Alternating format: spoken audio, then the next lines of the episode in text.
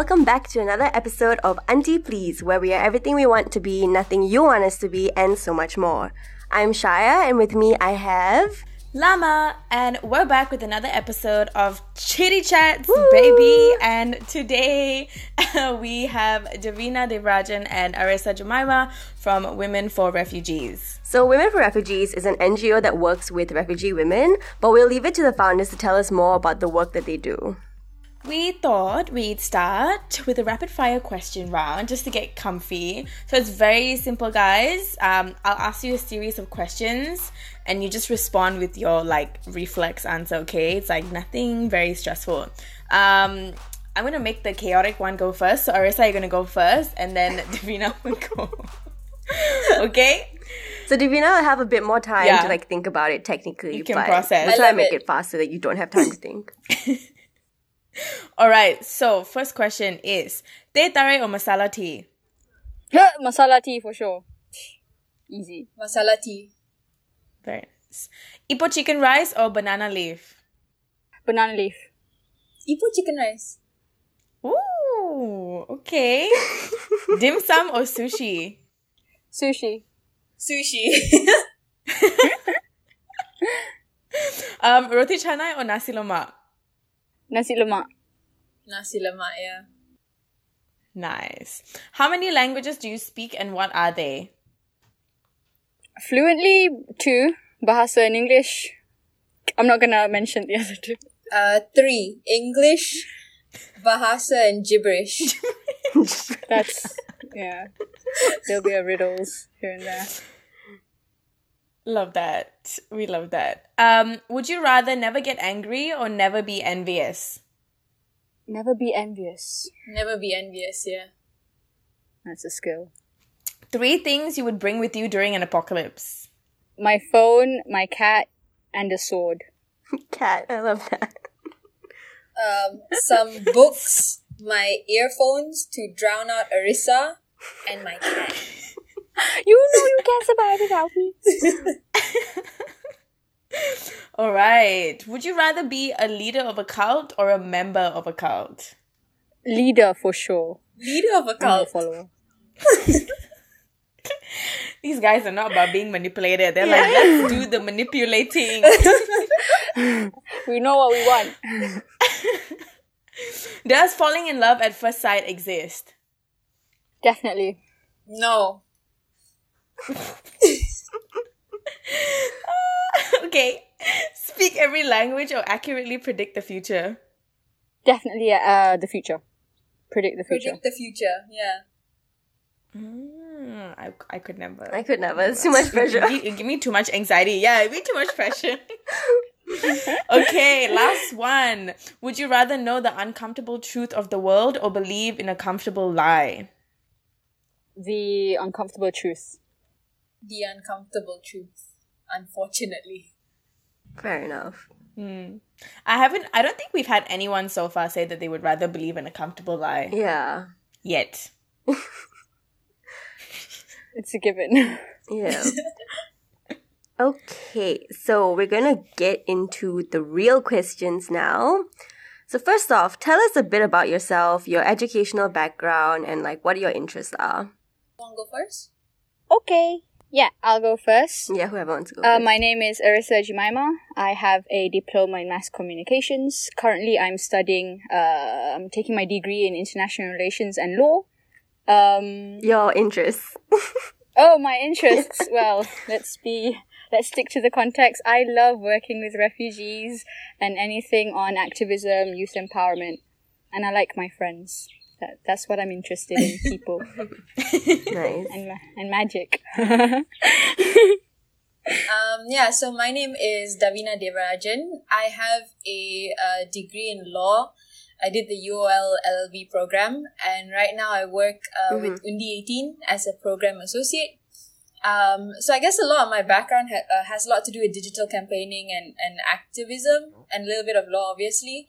I have an interest in working with uh, marginalized communities as well as uh, youth empowerment. Nice. Nice, nice. I like that little additional comment about magic there. I heard that I did not not hear that. She's a Hufflepuff, if you're wondering. I'm a Slytherin. Can you just put that in? I'm a Slytherin at heart. I think I was a Slytherin too. I'm a basic bitch, so I'm Gryffindor. I'm a Gryffindor, so listen. There's nothing basic about a Gryffindor. Let's not go You're there. basic. You're basic Instagram kind of basic, but like you know, I'm owning it. I'm okay with that. I'm okay with it. It's alright. It's fine. Um so where did um your both of yours, I suppose, passions for refugee issues start and at what point did you decide you wanted to do something about it? I think me and Dav, um, our friendship really grew because we were able to have these uh, conversations, um, global conversations. So it, it could be ranging from environment, human rights, and it sl- slowly started going into the refugee situation because we started to analyze what was going on um, in our own country. Uh, we're very much passionate about what was going on um, outside, beyond the borders. Um, but when we started to look in, uh, we started to address the most vulnerable communities. And together we noticed that uh, the refugee population was the most vulnerable.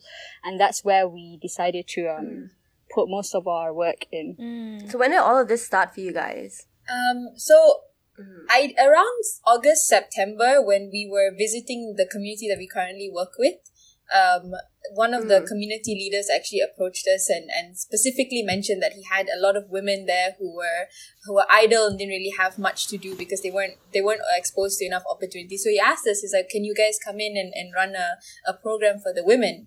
And and really just because we we've been talking about doing something for the longest time. We specifically talk, talked about doing a, a program with refugees in January. And so when he approached us, we were like, hmm. you know what, time to time to just do something about it. Enough talking Yeah. about it. And then and then WFR was was born. Yeah. Yeah. Nice. Yeah. Love that. Um, so wait, so this was all in 2020. Yeah. So just yeah, last super year. recent. Okay. Nice. So everything kind of just like you guys just like basically threw yourself in the deep end and Yeah. and you just didn't have a choice. You just gotta like follow through from then on. Yeah. A lot of learning curves and just figuring it out as we go. Yeah. Yes. Yeah. Awesome. I've Yeah. I feel like with exactly. um with Auntie Please, it's kind of like also what happened. Like I pitched it to Lama, and then like within two days we were like recording, and then like pop up up everything just happened so quickly. I love it. um Yeah. yeah, Yeah, really yeah, yeah. yeah. It's a fun. It's a very fun, like you said, like all this learning um curves and whatnot. Um, wait, I also wanted to ask, how do you guys know each other? Like, do you guys know each other from school? Well, we know each other through Instagram first, and then we connected um, through um, an event that promoted environmental activism and environmental policies. So we met Yeah. there, and then slowly we started In getting the- more involved. Yeah. in that same week we went to we went to multiple similar things it was it was the environmental uh, workshop Yeah. and it was weightlifting MYD. class in the same week so i saw her face too many times at that point. it was great. It was great. I knew. I knew she was the one. That's so cute, though. oh my god, I love that. I love that. Wait, when when did that happen? Like, what year? Like, how long have you all have you all been That was- friends for? okay, that was before 2000 GOM. So 2018 2000 and yeah, 18 i think pushing. Yeah, Yeah. exactly. Too long. nice. too long Too long. Any regrets? you can s- look at the love in her eyes Okay. Moving on. um, so what is Women for Refugees? What are your aims? What are your goals? What do you guys do? Mm, in a nutshell, Women for Refugees is an organization that um, specifically works with women from marginalized communities. Right now, we're working with refugees, um, and we are looking to equip them with whatever tools, um, whatever equipments, whatever skills that they need to pursue a more sustainable um, approach to their lifestyle. So economically, we provide them skills that could possibly help them engage more in uh, business initiatives where they can profit and find a sustainable uh, income that, that could help them with their families. Mm, Dav, do you wanna? Yeah, I think I think you summed it up. I think we tried to focus very much on um, uh, financial literacy and equip them with business skills, and hopefully also empowering them to their the process of them learning all of these skills, and then having an avenue to apply them. Yeah, on, on the like we we we definitely are looking towards um, creating a community of uh, refugees, women refugees who have businesses, who um, are starting up their own initiatives where they can sustain themselves economically. And what we what we what we can see is when the women in a community are given the opportunities and the skills to invest in themselves, when we invest in them as stakeholders, we see a, an amazing trickle down effect from their family, from their community. Because when women are, are not empowered and are taken advantage of in their own society and are just overlooked in general, um, there have, there are so many issues that come about. You can say domestic abuse, um, is, is one of the reasons that uh, is one of the factors that that can that can come up into conversation when we do talk about these issues. Um, but yeah, uh, mm-hmm. uh, that, I think that's why we we we we wanted to push um, on women specifically. Mm. Mm-hmm. Yeah. Okay, I feel like that kind of answers our literally. I was like, damn, she knew what was coming next. I'm a psychic. I'm a psychic. Psychic, bro. She's magic. She's literally magic. Please cut this out. no, it's, it's staying in. This no way. Definitely no. okay, so I have to ask what type of like what are the sort of tangible skills that um are taught or workshopped towards these women and how does that um like do you have any women that have kind of pursued different projects of their own um yeah i'd love to hear if you've got any like stories or anything like that so right now, how we structure the program is uh, we call it the Refugee Women Entrepreneurship Program, so RWEP, and we structure it in three different phases. So the phase one initially teaches them um, basic skills. So first, literacy, because they need to be equipped with um, a certain amount of literacy skills, so that if they if they were to go to um, government institutions like hospitals and police stations, they need to know how to, to, to speak for themselves and not be reliant. I think one of the core values that we practice the most in WFR is that we, we do as much as we can to never look at this as a charity case we are investing in these women just as much as they are investing in us, which is why we call them our stakeholders. And so what we want to do is that we want to make them as self-sufficient as possible, which means as little reliance on outside help as possible, um, is where we want it to, is the aim that we want to get them to. So for example, literacy skills is the first step because it means that they're no longer reliant on locals to follow them to the hospital, to f- fill out forms for them. The second phase mm. is um, financial building and, and um, business initiatives. And this is where we teach them basic things first, which is how do you calculate profit? How do you look at marketing certain projects, certain items? Uh, what are the skills that they would need? Which is if you're going to produce materials, what are the materials you need? How do you calculate costs? How do you calculate what is the profit after that that you can make? How do you approach customers? Um, and then we, we teach them all these skills through workshops as well as our programs. And after that, in phase three is where we help them implement these things through business initiatives. So we're working with our first batch of women, which means that they're now currently moving from phase one into phase two. Um, and yeah. we're hoping that by July this year, we can get them into phase three where they're now actually practicing these things through a business initiative of their own. But if you're looking for stories about how they are kind of benefiting from these classes, I would say that the leadership portion the, and the empowerment portion is what we've seen the most because these women have now taken up the initiative to be um, leaders in their communities where they're the ones coming to us and saying these families need this this much of uh, food packages for example let's organize something let's do something the kids here need this this particular initiative how can we run that so they they've been more empowered in that sense based on on these things and now they're they're already looking forward to okay how can we turn all of our skills because they they've even come up to us and be like i can cook this I yeah. can make sambal. I can yeah. do this. How can we turn this into a business? So they're already mm. excited and they're already looking forward to it. They're just right now in the process of uh, garnering the skills. Yeah, they, so th- we have like uh, a number of women who already have started their little business initiatives. So some of them can cook, some of them can um, sell. One of them is selling baby clothes, if I'm not mistaken. So we're just mm. tapping into what they already have right now, you know, and they're they're they're more than excited um, to get on a program that looks um, that that looks towards their sustainable um, a sustainable profit for them for themselves Um, and it goes back to Dav's point on um, the whole thing of about our project not not push not being pushed as a charity case. Um, a lot of them, it's a lot of them don't want to be looked at that. You know, a lot of them don't want to be taken into that context. Um, so pushing the RWEP program was definitely um, much more inviting on their side. Yeah, and even for the women who might not necessarily have the skills that they want to capitalize on yet, part of what we want to introduce is as new skills for them to learn. So things like crochet, um, how to make mm. soaps, how to make candles, so that they can sit down and, and be involved even if they feel like they don't have the skills already.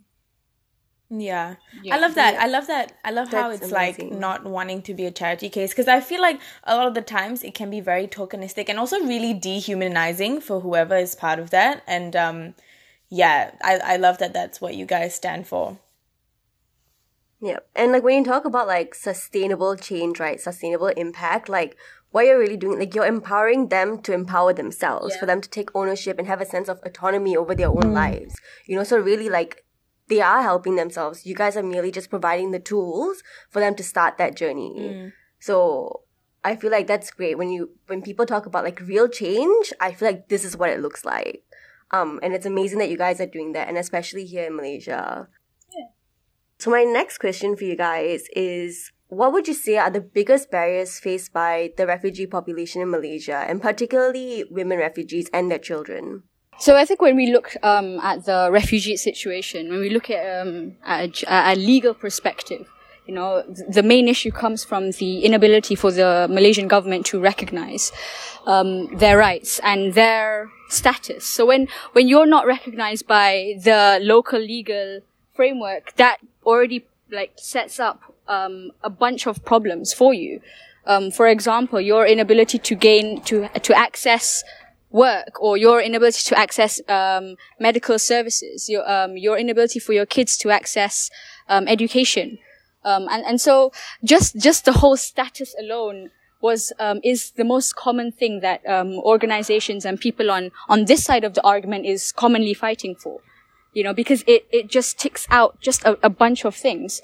Um, so I think the problems, the the biggest problem that comes with um, with uh, for a refugee, the the biggest problem that comes for a refugee is is um, is the status, uh, the, the legal status um, of them being here. Yeah, and, and I think to build on a little bit more um, is that not only now do we not have a legal framework for them to operate within, but specifically if you're looking at um, gender-based problems, um, mm. in in informal sectors like construction and everything, most of the time you'll see that uh, the male refugees get get hired, and and don't get me wrong, they're obviously exploited. Um, but there is there is room for them to make income based on these kind of hard labor. Women refugees often don't.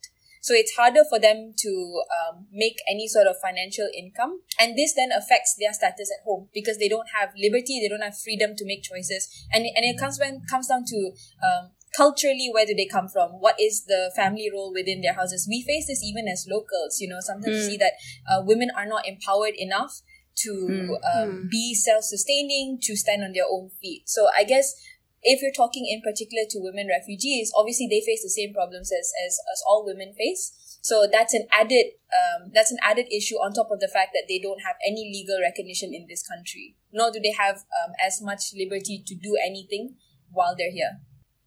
Yeah, exactly. And if I can add, um, aid aid towards refugees or marginalized communities uh, globally is almost always focused on either the economic opportunity or the children. Um, so women are almost always taken out of the context. Um, if they are given aid, it's it's aid from a general perspective. Okay, um, we're giving you medical aid. We're giving you the stuff that you need to survive. Um, but investing in the women as um, legit stakeholders is is a, a very uncommon thing uh, for organizations to pursue simply because it's logistically and technically very demanding and tiresome, you know, just to think of a framework. Um, the UNHCR even pushed one, but it, it was, it's, it's not directly, um, targeted towards women. And there's, uh, and that becomes a problem because when we put a solution towards, uh, when we propose a solution, and if it's not, and if it's not catered towards that specific gender, towards that specific race, towards that, towards that specific ethnicity, it becomes, it becomes ineffective. So I think that's, yeah. Mm-hmm. I have I have a question about um the RWEP, right? If Yeah. I got that right. So that's like the framework that you guys use. How did you guys come up with that, and what was the like foundation to that? I think because Yeah. initially, um, initially the question was that they, they when they specified what they wanted to learn, it was literacy skills. And then when uh, the more we spoke to them, we realized that they also wanted an opportunity to to make money. So when we were sitting down, and we were talking, and we were talking and trying to decide, okay, what is the best framework to to go about this? Realize um, they need to be they need to be comfortable with certain terminology. They need to be comfortable with the way a syllabus is based. Hence, why literacy was the first thing we would push because this is this is our way to introduce to them into a system that they will be going through for the next three to four months, which is which is the duration of RWEP in itself. And then uh, business skills, we realized that it would be great for us to develop materials and then teach them, but it'll be better to get outside influence to come in and run the workshops because then it, it, it exposes them to what else is happening out there. It exposes Yeah. them to a lot more expertise and it gives them an avenue to ask the questions that they want to ask to the people directly, as well as form connections so that if they wanted to pursue certain um, opportunities, they could. And then phase three was our way of, it's more like a mentorship, a business mentorship. So while they're trying to run their initiatives and run their businesses, they will need coaching to kind of direct them in the right direction. Like, oh, you could do this better. Or you can uh, implement something like this to manage your finance better. So it's kind of our way to keep them on track so that at the very least, once they graduate for this program, they're entirely self-sufficient and they don't need to rely on somebody else to help them make their business grow because they already know the basics and they're already running it. So they have confidence in themselves. So that's how Yeah. we structured it so that it is as encompassing as possible and they feel like they're constantly guided throughout the whole process and they're not left to their own devices at any point. Yeah, exactly. The RWEP was definitely Amazing. is definitely the biggest um, project that we're trying to invest in, simply because we wanna Yeah. we wanna identify WFR as um, an organization that um, focuses more on the economic narrative of refugees. Um, a lot of the times, that that portion, that massive portion, is taken out because you're so focused on the humanitarian perspective and that and that tunes out an entire crowd of people who genuinely don't um, align with those kind of values. So we're just trying to when we when we push out the economic value of a refugee, suddenly you're going to tap into these um, the other audiences um, that genuinely just uh, just tune out when a refugee when the conversations on a refugee come up.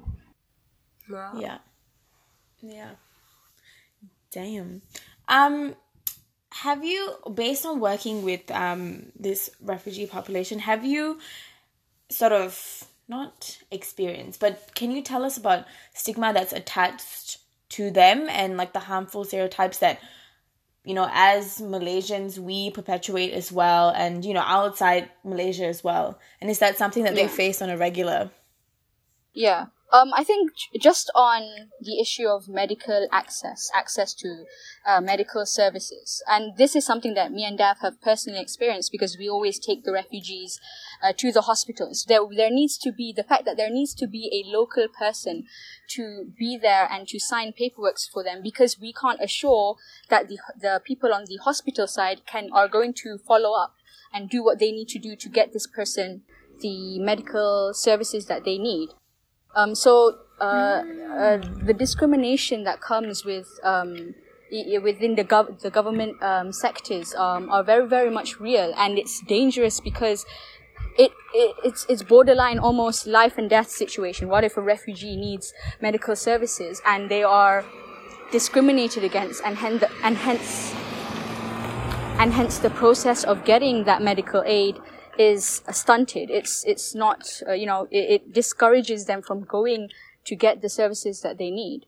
So that's just on, on on the medical on the medical perspective. But I think when if I if I may add, um, when we do talk about when we do talk about the uh, the discrimination that refugees face, um, me and Dav and uh, we we definitely try to address the other side. So doctors and nurses who work within government hospitals that, and deal with refugee patient, patients um, oftentimes are, are discriminate against refugees simply because they've had like decades worth of um, of experiences where they where a refugee is unable to pay the bill and it just makes their work harder you know? So it's it's an internal frustration and that builds into a stereotype that a refugee is hard to deal with that a refugee is um, difficult, um, and, and it just goes back to the system, uh, and a system that a government system, a local system that is unable to accommodate a foreign, a foreign people, and hence makes everyone's everyone else's job um, harder. So the discrimination that um, refugees face in government sectors are very much valid on both sides. You know, they have the right to be frustrated, and just as a refugee has the right to not be to not be discriminated. Um, but that's just on the medical sector. Um, Dav, do you have any other? I think yeah, but no, but I think in general also that that the point that you bring right that there's always two sides to this story and mm. and like Arissa says with when you have a, a lack of legislation and a lack of framework to operate within right it creates so much of conflict. It creates this whole narrative that it's us versus them. And i think what we've mm. seen the most and and the easiest to empathize with is that if you are a malaysian feeling like a second class citizen it is very hard for you to say yeah let's give them right. Because now you start to feel that you you lose your opportunities uh, to peace to to safety and to uh, financial stability oftentimes. This is the narrative that will be pushed out but when you start to have a legal framework and you start to show that look there there is no you versus them the opportunities are now being put into a, a, a structure that you can see makes sense for economically for both you and them so for example let's take into account um, jobs, right? Oftentimes you hear the narrative they're coming here and they're and they're taking our jobs for migrant workers or or even refugees who are uh, employed illegally, and then you mm. get frustrated. But the thing is, when you have a framework and you start saying, okay, uh, they are allowed to be here on this specific um, on this specific title, they're they are open to to uh, labor opportunities. You are not allowed to discriminate in terms of pay. Now, mm. employers mm. cannot employ um, in migrants or refugees on the basis that the pay is going to be lower and you cannot discriminate against locals and, and refugees. So when you don't have a system, it's easy for, for everyone to kind of stereotype this co- community for them to say specific names mm. to get mm. upset and sometimes it's yeah. valid because mm-hmm. especially now in times of covid you know everyone's going through a hard time so it, it's so easy for there to be conflict between these communities but the truth is it doesn't need to be so I think when yeah. whenever mm. we sit down and talk about these things, that, that's something we've always found that it's it's not it's not um, anybody's fault. It's the fact that there is a lack of framework, and I think also sometimes when you're trying for government to implement implement change like this, they obviously need the buy-in from the community and the locals. And yeah. I guess part of what we want to do is to to educate and to um, show the locals why a framework like this is actually also beneficial not just to the refugees but to them. And I think mm. once we can yeah. make that uh, as evident as possible, it becomes a little bit more easier to lobby for there to be an actual framework so that the government makes actual change. Yeah. Yeah. Damn. Damn. And I guess like also like because I'm just like asking myself this question as well, and I'm thinking about like all the different stigmas and all the different um things that people have said, like, you know, listening to like all these like uncles and aunties and like older people in general. Like I guess it's also like this unknown of like, you know, who you are, like where you even from, like what was your country mm-hmm. like, like why was it so yeah. bad? Like, you know, all these like preconceived notions about things that you just have no knowledge on, you know? And like the worst part is like no one takes an interest or like no one makes the effort to like get to know these stories and like know what the reality of it is. Because if you did, then you would very easily empathize. And if you don't, then I guess you're just heartless. But you know, and it's it's sad to see. And and another thing that I feel like people always complain about is like language and like language barriers. So I'm quite curious to how you guys accommodate for that and how do you guys um work around that with like language? Like is that a, has that been a problem for you guys?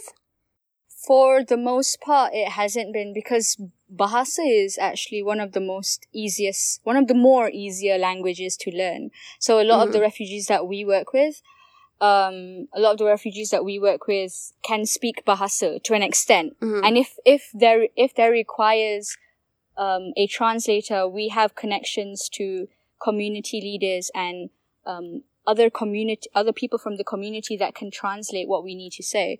But language, if in, if uh, we have no access to that, if we have no access to a translator or a community leader, and if that person say can't speak the language, then la- uh, then then it, it, will definitely be a, a massive barrier.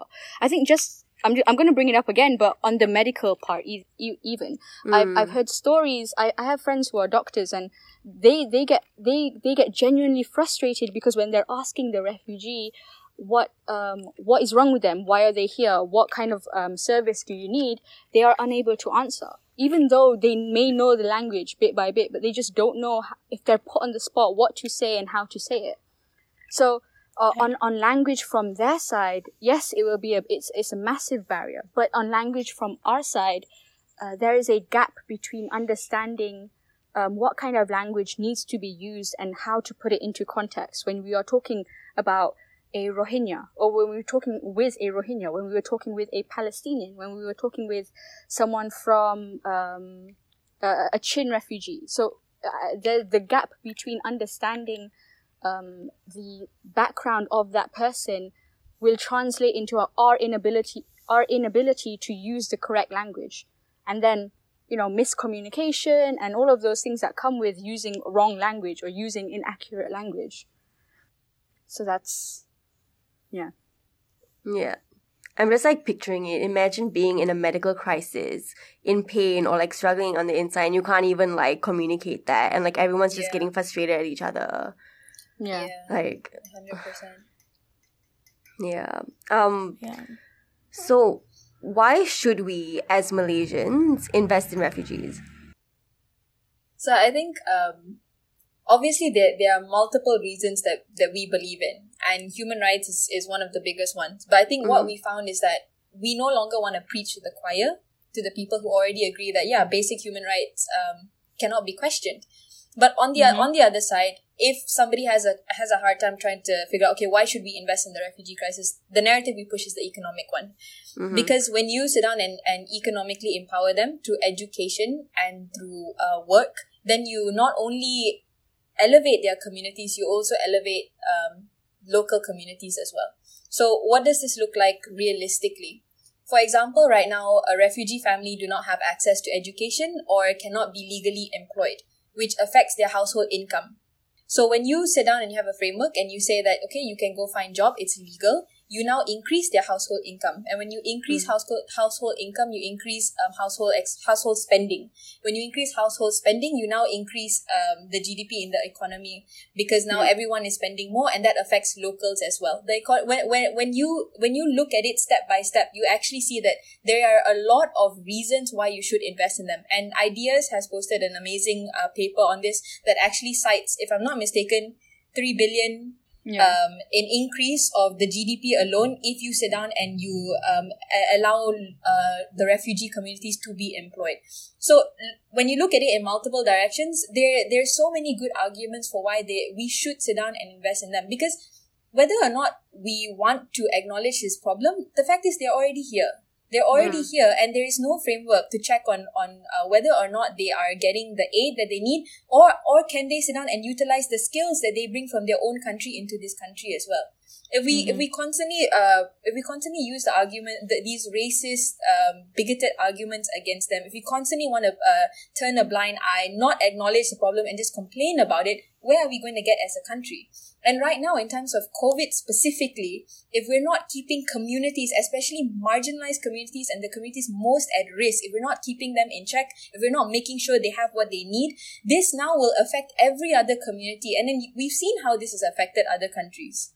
You know, one uh, one of the best things that um, I think um, New Zealand has done to really uh, dive the core is that they paid a lot of attention to the marginalized communities and they saw what they needed on the ground and that impacted them um, as a country something that we should also do. And whether or not we have covid you know we're always going to have these problems these these minute problems that will come especially in terms of um, work and education. If you sit down and you afford education to refugee children you sit down and, and you you you give them the opportunity to study. Now you afford them the opportunity to get better paying jobs jobs that require skills. When you give them the opportunity to get these kind of jobs, they can make more money. When they make more money, they spend more money. When they spend more money, this affects the economy. So there's always a chain mm. reaction to something like this.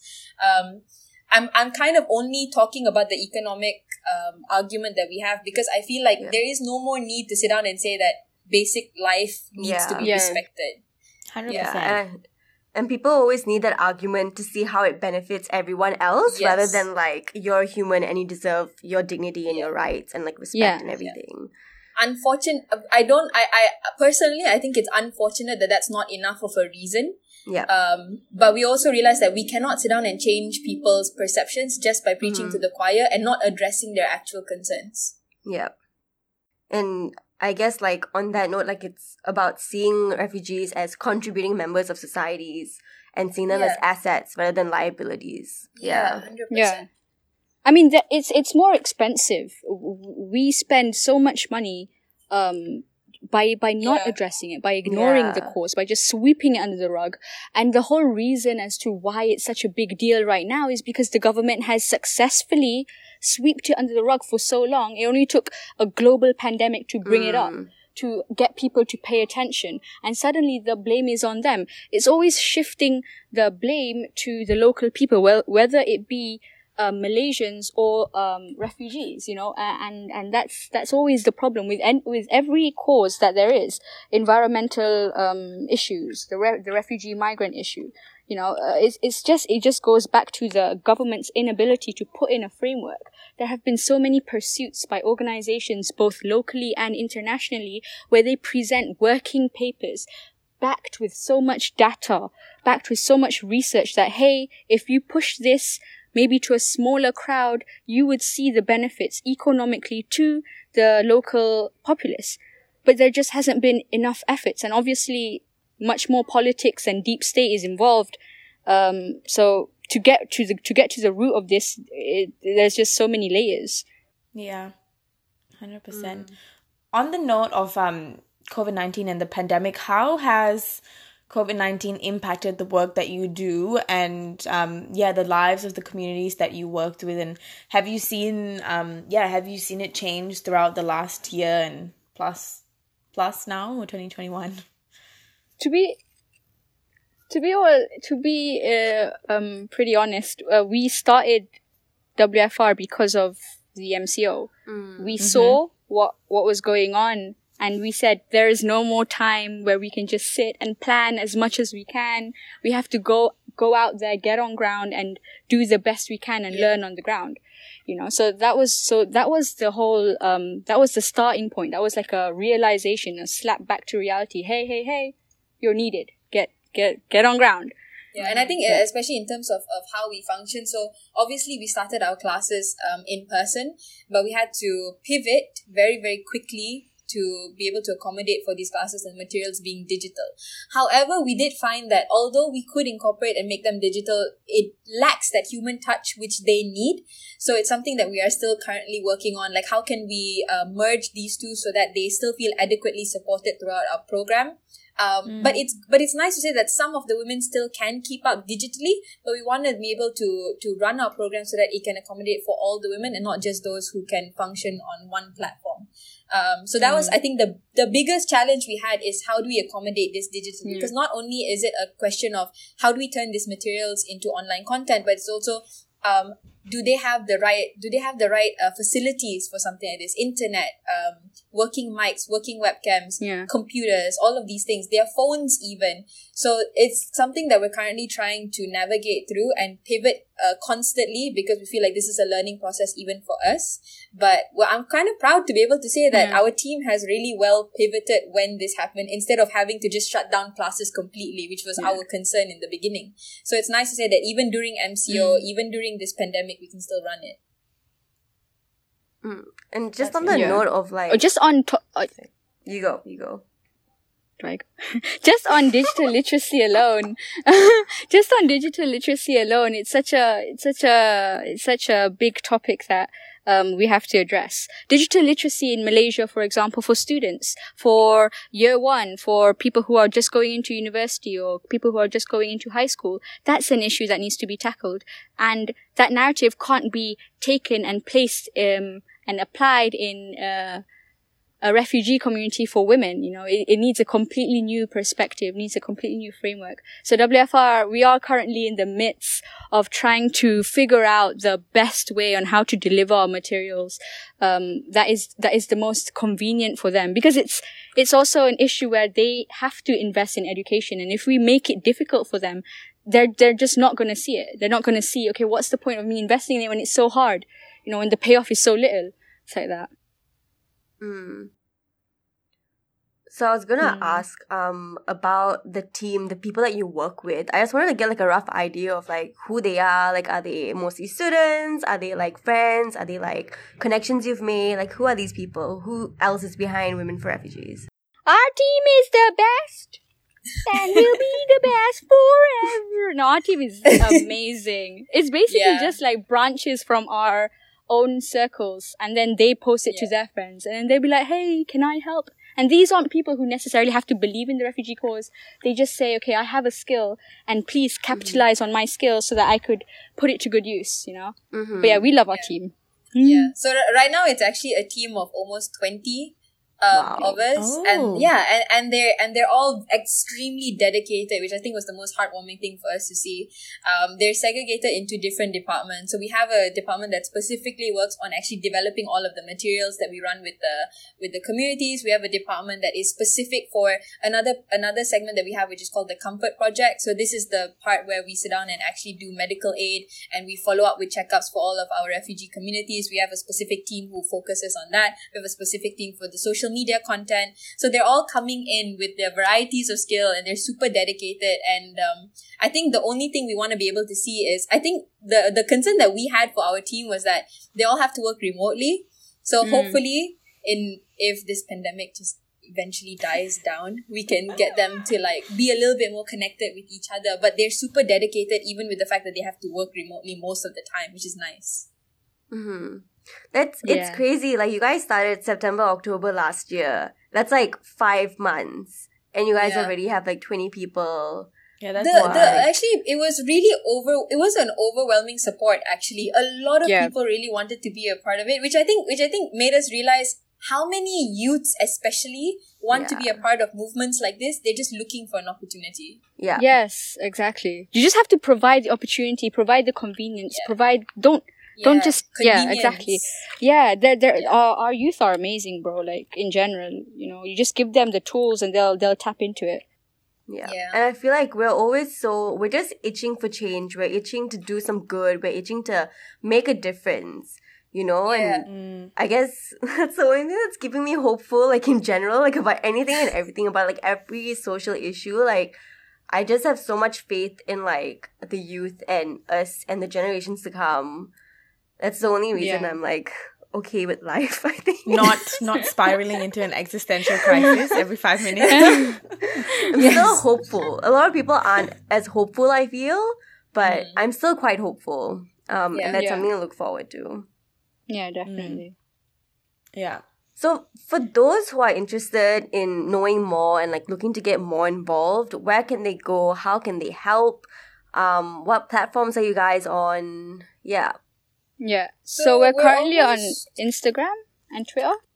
Yeah, so we're so we're basically on Instagram, Instagram, Twitter, Facebook, and LinkedIn. If people do want to get involved, yeah, if people do want to get involved, we have a link tree on our Instagram with the volunteer with us form.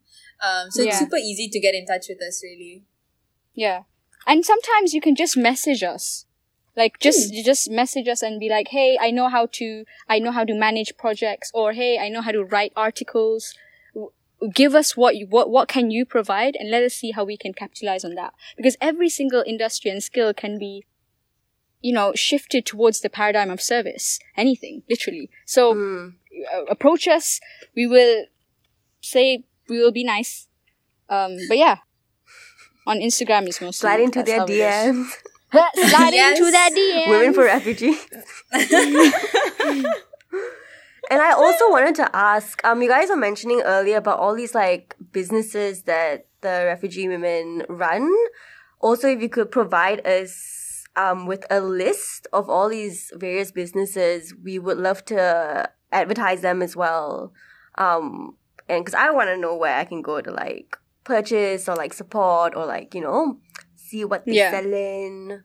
Yeah, so I think so. Most of the so most of the women right now are beginning are beginning their their own initiatives. But I think what we can do is definitely compile it, especially over the next um maybe the next few months. More and more initiatives will be coming out from the women as well. So we will com- we'll we'll find a way to compile it so that everyone can keep track and and for me for you guys also. Yes, please do. Please Yeah. do. If you guys had a message to share with the world, I know that's a very large audience, but you can make it smaller if you want to. But yeah, if you had a message to share, um, yeah, what would it be? I think, in a nutshell, um, we definitely like to see more people invest in the economic narrative of refugees, the economic value of a refugee, um, invest in that narrative and pursue that narrative and use that narrative as much as you don't believe the main human humanitarian narrative. But yeah, in a nutshell, please invest in the economic narrative. It benefits everyone. Yeah, I think um, I think mine would be a little bit more specific, which is my my if I had to if I needed to to say a message, it would be specifically to our government, which is not to capitalize on the divide in our society.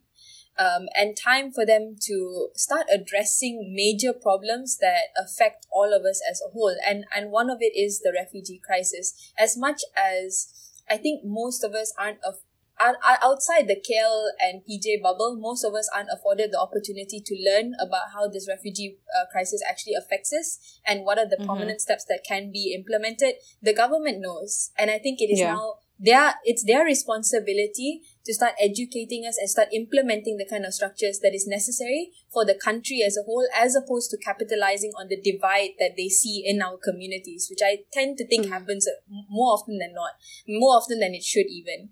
Um, yeah. So that would be my message specifically that change needs to happen immediately, and uh, enough with these politics, enough with the games. Uh, do what is necessary for the people. Yeah, love that. Mic drop. Obama's out. Let's go. Wait, who? Obama? Do you not know when he does Controversial. that thing? When he does that thing? I love it. Oh, yes. Am I dreaming it? I swear He's he my spirit it. animal. That that GIF is my spirit animal. the mic drop. Just the GIF itself. yes. Okay, uh, thank you guys so much for speaking to us, both of you. Like, we truly appreciate the time and effort you guys yeah, are taking to be with us. Yeah, yeah. You guys are so you guys are doing. Platform. You guys are so smart, so brilliant. I feel like I've learned so much I, about the refugee. I love how she said it a bit like, surprised, though. Should I be concerned? you guys are no! smart no. Yo. Okay, dude. I, I spend most of my days in my day in front of a computer doing admin shit. Like anything that is remotely interesting surprises me. I'm like, oh, there's more to life than my emails on Outlook. Okay. no, I'm not surprised. As in, I just love it. Like, I'm very, like, I love listening to smart women, especially when they're talking about their shit and they're very, like, passionate about what they do and they're just so knowledgeable and I love learning from people. Um so yeah, this was like And you guys are so young. I mean like we're all the same age, I think. We're all like in our early twenties. Are we? Oh, yeah, How old are we? Yeah. Right? How old are we? right. Sorry. Played it safe. yeah. I love that. Yeah. Thank you. Thank you for honestly giving us the, the platform to, to speak about these things. Uh this Yeah. Exactly we love we love talking to um we love talking about WFR. We won't shut up about it, so might as well someone listen to it. I love that. I love that. All right. So that wraps it up for us today, guys. Um, don't forget you can find Women for Refugees, WFR, at Women for Refugees on Instagram, Twitter, Facebook, and LinkedIn at me being an MC. All these details will also be in the show notes. Um, you can follow us at Auntie Please on Instagram. Shaya is at Ashaya5 and me is at Natasha J Lama. And we'll see you guys next week. Bye. Bye.